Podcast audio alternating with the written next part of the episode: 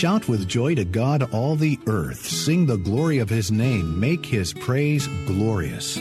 Happy New Year from your friends at the Cape Elizabeth Church of the Nazarene. Thank you for taking time each week to listen to our sermon podcast.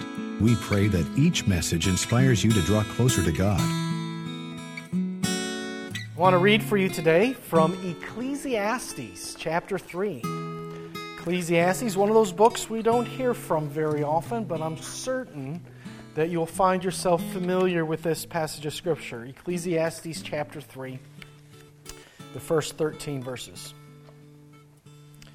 For everything, there is a season and a time for every matter under heaven a time to be born and a time to die, a time to plant and a time to pluck up what is planted, a time to kill a time to heal, a time to break down and a time to build up, a time to weep and a time to laugh, a time to mourn and a time to dance, a time to throw away stones and a time to gather stones together, a time to embrace and a time to refrain from embracing, a time to seek and a time to lose, a time to keep and a time to throw away, a time to tear and a time to sew, a time to keep silence and a time to speak, a time to love and a time to hate,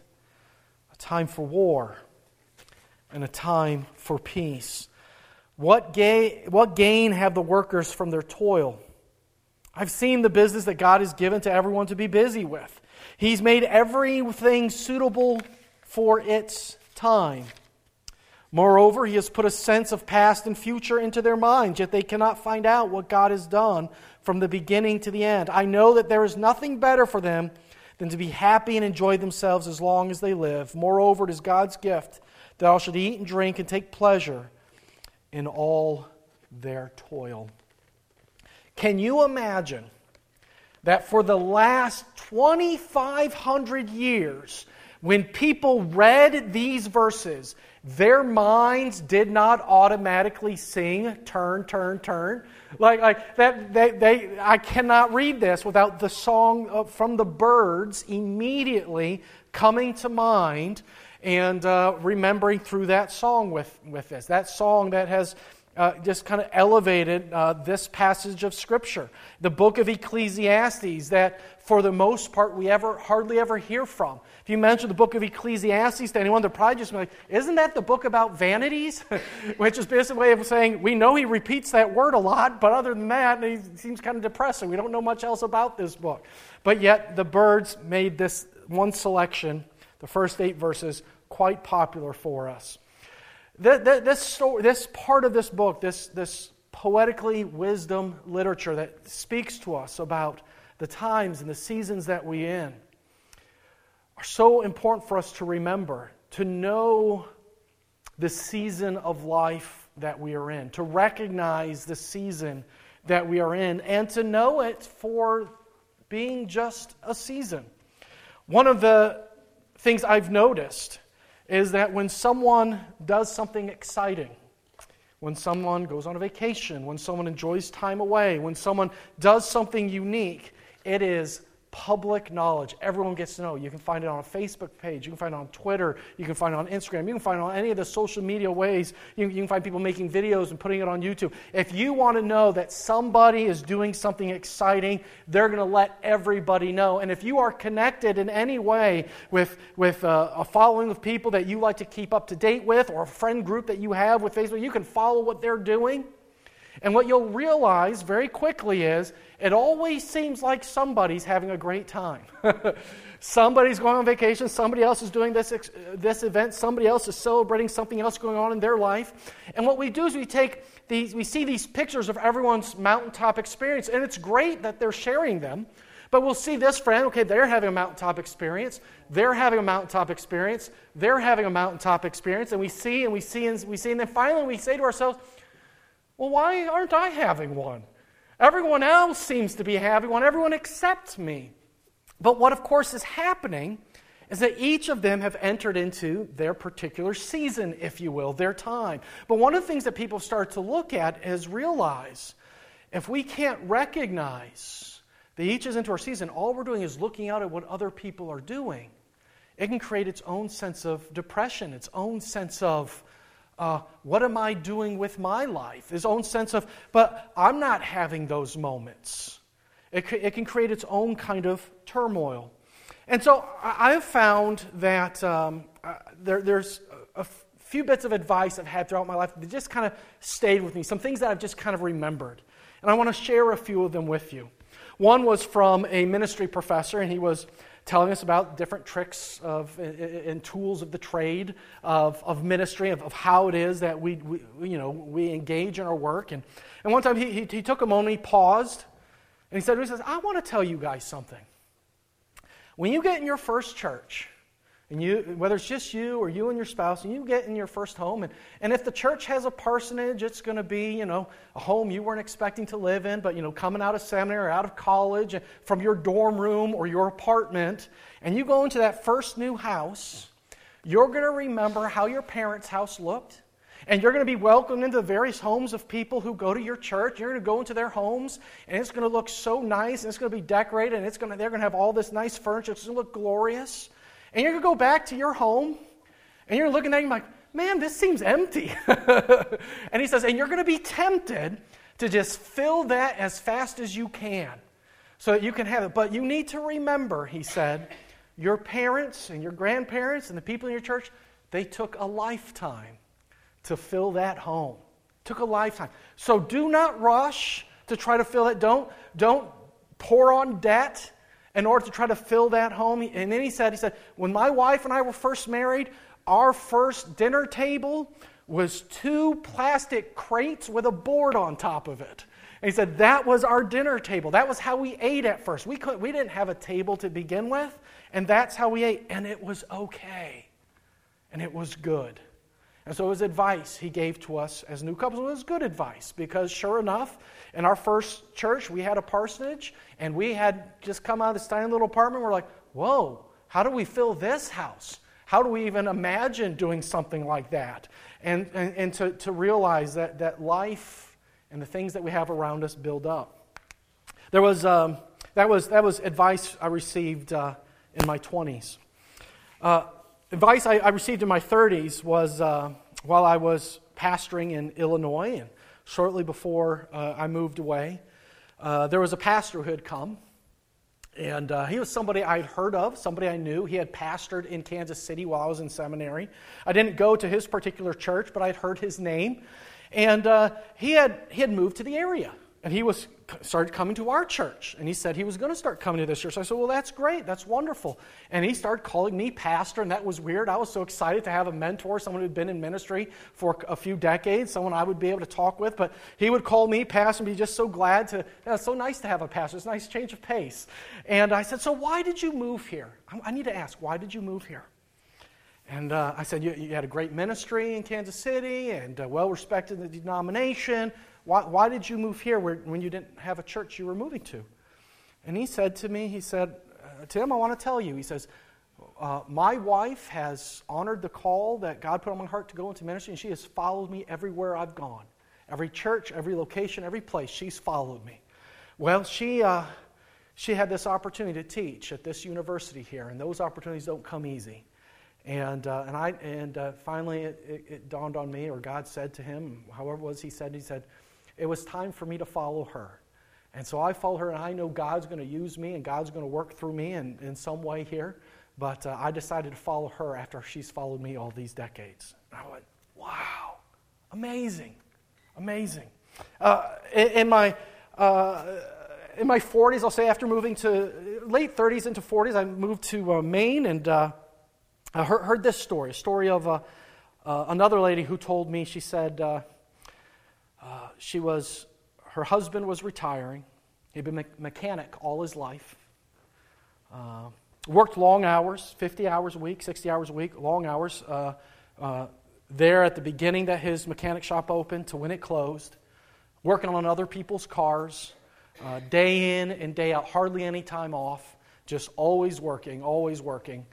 and always coming home covered in oil and grease. And this is what he did. They had bought a, a property uh, in northern Maine, and uh, about one week out every year they get to go up there. Other than that, he was working again and again. And one of the things he had said is, someday when I retire, I would just be great to be able to live up there and just move up there. And I asked her, I said, but you've lived down here near this area, South Portland, Cape. You've lived, you've lived this area most of your life. You're, you're willing to go up there and move up there? And she said, He has done this job faithfully, tirelessly, without complaint, providing for us, providing for his family for 40 plus years. And she says, I'll have no problem moving up there and letting him live in this place that he has wanted to live in. And, uh, and I was just amazed hearing that. And as I heard these different stories of these different people, from, from the professor who talked about what it was like to live without a table, uh, the pastor who said, uh, I'm following my wife now, uh, uh, the lady who said, uh, I'm going to let my husband retire where he wants to retire. Not a single one of it, not a single one of them said it with even a hint, a hint of regret. Not even a hint of, oh, I wish this wasn't way. There, there, was, there was no sign at all they were oh, making a sacrifice or something like that. There was joy, there was happiness, there was, there was talk about just recognizing that there were seasons in their life where they recognized where they were and what they were doing, and they were living into those seasons. And each of those moments, they were talking about what was happening next and recognized that was a different season in their life. And when I look at back at those stories and look at what it t- takes for those people to be happy and to, and to recognize that that is who they are and that they can find joy in these various stages of their life. It was because they learned how to live in those seasons. They learned how to celebrate those moments. When we constantly look back and mourn what's lost, oh, those teenage years, if only I had the body I had when I was in my teens, or the hair. You know, if only, if only I had those moments, I could go back to that, oh, it would be so much better. When we do that, we miss out on the current season. When we look ahead, oh, I can't wait till I get retired and I don't have to deal with the people I deal with at work. Oh, won't that be great? We miss out on the blessings of now, on the seasons with which we find ourselves today. And so the words of Ecclesiastes war, uh, remind us that there are indeed various seasons, some very joyous ones and some very hard ones. And he says in, in, this, in this time of knowing our seasons and trusting that God is at work with us in these various uh, seasons, he tells them as they go about their work to work not for pleasure, but yet to find pleasure in their work. Not to work for pleasure, that's something he warns in chapter 2. We didn't read that one. He says, if you're just working so you can like, make the most of your day and you can have the best advantages over everybody else and you can just take it easy, says, that's just going to prove to be vanity. That's just going to be proved to be something that just wastes away and passes away like a vapor that passes through your fingers. It is not going to last. But to find instead that we are thankful for those who have learned to find joy and purpose in their lives and in the work that they do. I, uh, uh, I, I, I, still remember this. This is uh, there. There was a guy who I was in seminary. He, uh, just like me, just as wide-eyed and optimistic uh, about life and what happens next. And I remember him saying, uh, uh, he says, You should do the work that you're passionate about, and if you're not enjoying your work, or you should do the work you're passionate about, and if you do that, it won't even seem like work. And, uh, and I just remember laughing when I heard that because I said, well, sooner or later it feels like work. It always does. That's just the nature of, of any job. You can be very passionate about something, but there are days, seasons, if you will, where it's a little bit harder than other times. And I found myself hearing him say that and thinking to myself, well, I'm thankful for people who have found meaning in some work that perhaps isn't very fun. I'm thankful for those people who, um, um, I don't know, I'm, I'm, thankful for people who um, uh, run the transfer station. I'm thankful for people who um, work on cars. I'm thankful for people who, um, uh, uh, uh, who are engaged uh, in, in, in, the work of construction. A road construction where they just get honked at all the time. I'm thankful for people who do work that's hard and, and seems at, at, at surface level. Where do you find meaning there? Where do you find joy in that? But yet, necessary, meaningful work for our communities to continue, for the work of the life that we have to go on in the ways that we know. I'm thankful for people who say, you know what, I have found meaning in precisely what it is that I have been gifted to do. And I'm thankful for those who, who have found their meaning not in traditional work, but sometimes in um, uh, nonprofit work or stay at home work or whatever work it is. They said, This is where I am, find meaning in what God has called me to do because they realize that where they are pouring their lives into is something that is bringing, going to bring meaning to where it needs to bring meaning to their families and those around them. Because life, of course, is more than just wake up, work, eat, sleep. Wake up, work, eat, sleep. It's more than just that, as much as that is a cycle of some of our days a season, if you will. It is so much more than that. And of course, it's obvious, I think a little more obvious to say that now as we just come out of the Christmas season. As we just come out of a season where we've spent time with the very people that bring meaning into our life. But each season has purpose, and each season has direction. As uh, this preacher will say, this, this author of Ecclesiastes will say, that God has put past and future in our minds. He has given us an idea for us to remember and to see that there is indeed a cyclical nature of things, that sometimes there are seasons in which we realize this one is hard and we're looking forward to when it's easier. They, they recognize that God allows us to remember things that have happened before, but also to look forward and to, and to imagine what is going to be like when we step out of, of a current season. It helps us to see, indeed, that as much as things repeat, that there is also a purpose. There is also a direction. Uh, in, in ancient thought, the cycles of the seasons were the struggles of various gods in combat in some other realm. And so the good, the bad side, when it's winning, it's fall, and winter comes and it's getting dark. When the good side is winning, spring comes and the sun starts to shine, and now we can start to plant our crops, and it's wonderful. And so the world was seen as a constant battle of struggle. All life is is constant, constant struggle, and just seasons of struggle and victory and being defeated and overcoming. And it was just not very, there's, there, there's no optimism, there's no hope in that at all. We've seen some of that in thoughts of uh, life is just the struggle for survival. Life is survival of the fittest. I, I remember uh, hearing a theologian who, who critiqued that statement. He wasn't critiquing everything in, like, I don't know, evolutionary thought. He recognized, yeah, there might be some things that, that have patterns and flows of change. But he said this idea that life is nothing but survival of the fittest is just not quite right.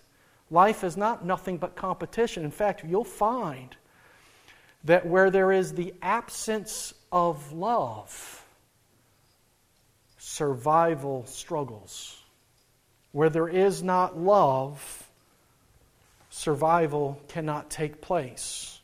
Whether, we, whether it's looking back at studies that were done in the 20th century of animals who were taken care of, and uh, some were taken care of with physical touch, and love would thrive, and those who were only taken care of with food that came out of bottles surrounded by wire mesh failed to survive.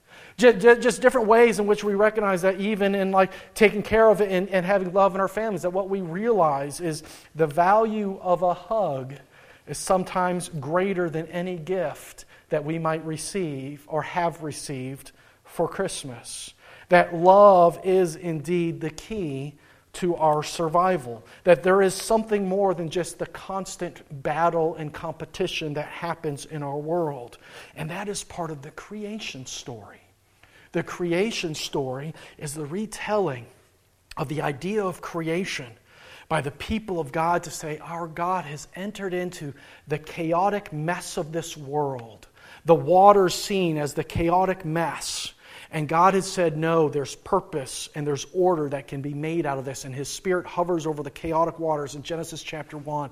And out of that chaos creates order. And the six days are created. And God says about all of this creation, not, oh, uh, well, they're going to be a mess in just a little bit. No, He says it's good. It's good. What I'm making is great.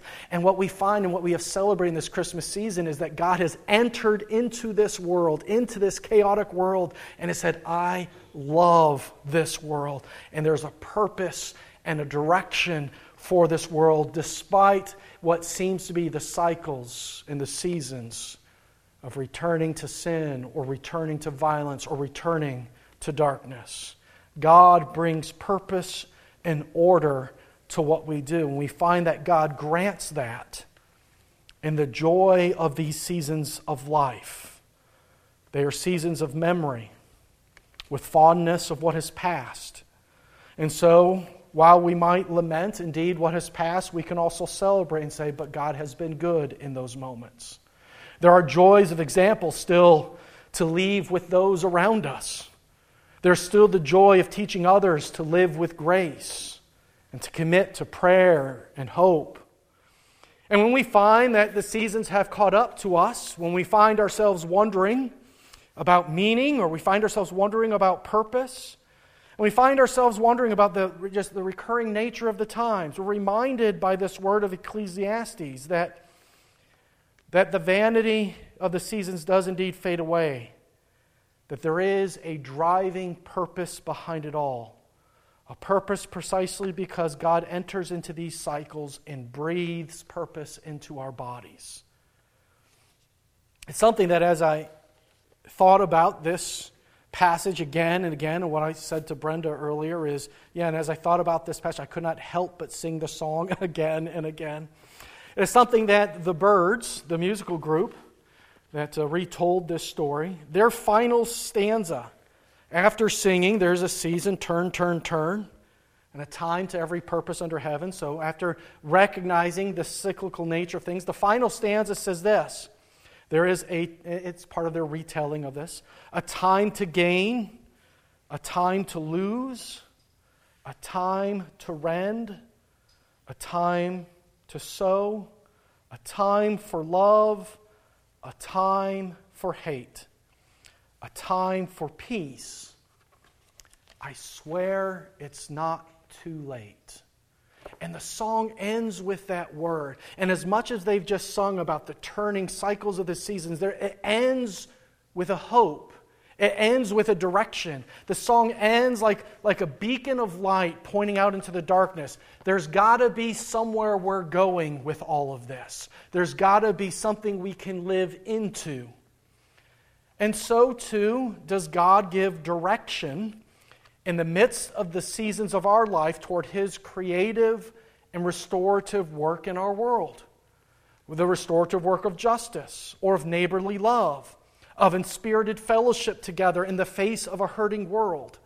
And this hope takes place in the midst of hard work, in the midst of toil through these seasons. That our God says it's not just repeat ad nauseum. It's not just get up, go to work, eat, sleep, and do it all over again. There is purpose even in those mundane moments. And in some ways, uh, as we get ready to enter into a new year, hoping it is something new, hoping that it is something different than what we experienced this last year. But if previous years are any indication, if indeed Ecclesiastes proves to be true, I think that we will find that the same seasons come and go as years prior. And the chances are we're going to come to the end of 2024 with the same kind of good riddance thoughts that we might have at the end of 2023. And that we'll enter into that following year with the same kind of trepidatious optimism that we're currently stepping into 2024 with. I hope this year's better. Yet, if we might step forward knowing that the joy of the year does not come from the various outward experiences that influence us, but by the God who breaks into the mundane with purpose. That the God who has entered into all the rhythms and seasons of life with us, then we might find indeed there is joy and there is purpose to be had in all of next year's seasons. And there's hope and there's joy for each of us in this coming year as well. And I think that is the hope and that is the message of Ecclesiastes, who speaks to us in the midst of us wondering is this just this more of the same? Or is there something more to be found in the work that God has put us to? That God's joy and God's purpose can break into our lives precisely where we are. The grace of our Lord Jesus Christ be with your spirit. Amen. Thank you for joining us again this week. More sermons are available online at our website, capenazarene.org. May God bless you abundantly as you serve Him today.